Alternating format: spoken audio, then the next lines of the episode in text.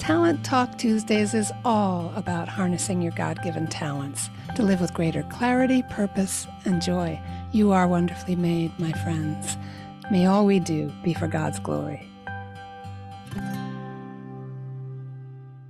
Hello and welcome. I'm Lisa Mladinich, your host, and today on Talent Talk Tuesdays, I'll be talking about part eight of this 10 part series based on my free ebook, 10 Ways Your Talents Can Transform Your Life.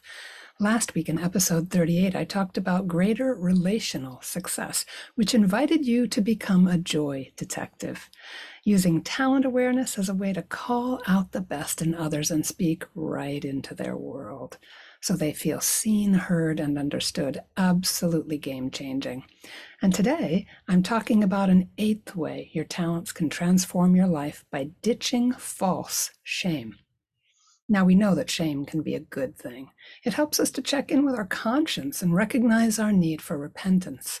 We never want to be shameless or incapable ex- of experiencing a holy sorrow for our sins. But many people carry a chronic shame that the American Heritage Online Dictionary defines this way a pervasive negative emotional state, usually originating in childhood, marked by chronic self reproach and a sense of personal failure. End quote. It's very heavy. And it's a kind of wound that most of us, to some degree, carry around, and it weighs down our lives. So let's look at paragraph eight of my ebook. So here's the quote So many of us have been told things about ourselves that are simply not true. Even the people who love us most may have misinterpreted our natural tendencies and labeled them in ways that are embarrassing or shaming to us, rather than recognizing them as signs of our God given talents.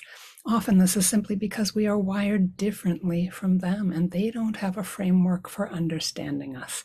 Being able to name our talents correctly reveals these misunderstandings and unburdens our lives, allowing us and others to see us and relate to us in more authentic ways.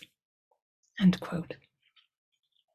Remember, I've talked several times on this show about how our natural talents are so natural for each of us that until we understand how talents work, we just expect everyone to experience life the way we do, or at least approximately. So we can misjudge or even accuse others of deliberately being obtuse or being deficient in some way when what we're really seeing are differences in natural talent. I've told you a number of times on this show that I've observed in myself and in my clients that our spiritual enemy, the devil, mercilessly attacks our greatest gifts our whole lives.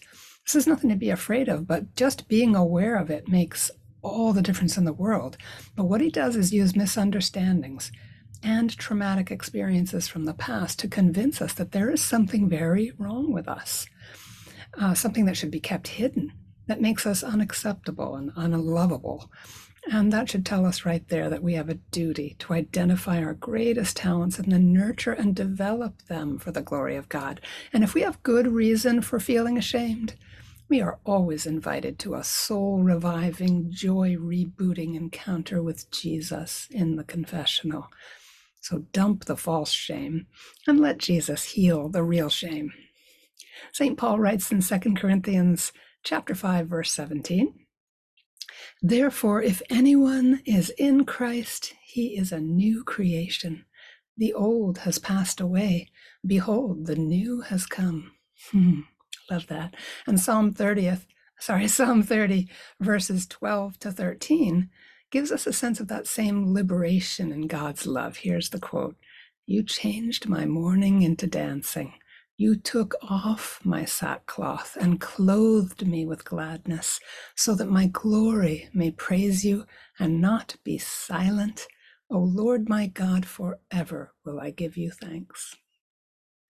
Each of us is destined to live a powerful story that God wants to write with our lives. Mother Teresa, now St. Teresa of Calcutta, once said, I am a little pencil in the hand of a writing God who is sending a love letter to the world. Hear the sense of rest and peace in that statement.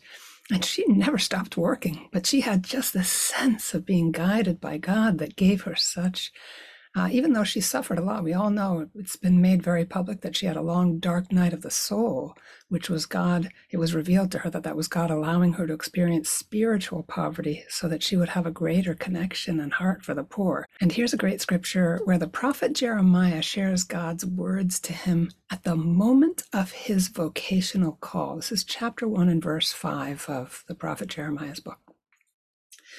Before I formed you in the womb, I knew you. And before you were born, I consecrated you. I appointed you a prophet to the nations. There's that sense of God's vision for our lives, that writing God, right? He knew ahead of time. He anointed, He consecrated, He wrote. So, that vision for our lives and the consecration, in this case, of an unborn child, Jeremiah, and it's my very strong belief that we need to know our gifts as part of fulfilling our own personal vocation. You know, just to show ourselves how He's already equipped us to give Him that fiat to that sense of calling and make our lives a hymn of praise and thanksgiving. But to start, we need to be able to name and claim our talents naming them is identifying them, and that can be done with an assessment, right? And then personalizing our understanding of how they work uniquely in our lives, that's claiming them. And it starts to reveal the truth of our talents. So that false labels and unnecessary shame loosen their grip on our psyches. I see this all the time. When people start to know and understand how they work and how God designed them, the false stuff really just starts to loosen its grip. It doesn't drop off instantly, but it has a lot less power. And eventually it does drop off. So I use Clifton Strengths, as pretty much everybody who listens to this show knows. And I honestly think it's the best assessment, out there for this purpose of identifying talents. It has strong Christian roots, unlike many other popular assessments. Some of them have pretty bad roots. And understanding our talents helps us to see where they've been misunderstood, falsely labeled, wounded, and even warped or misused by us. But seeing the goodness, truth, and beauty of God's design brings light to all those dark places. And soon we find ourselves resonating powerfully with the mission and purpose He has also woven into our being, and everything shifts. And a humble boldness kicks in that allows us to live differently and grow in confidence like never before. And finally, the people in our lives start to see the real self emerging. I mean, we feel it. We feel completely different in our own skin, and others see it too. And our relationships get a lot healthier and stronger. Here's another excerpt from Jeremiah. This is chapter 29, verse 11. This is a really famous one where God says to Jeremiah, I know the plans I have for you, declares the Lord, plans for welfare and not for evil, to give you a future and a hope.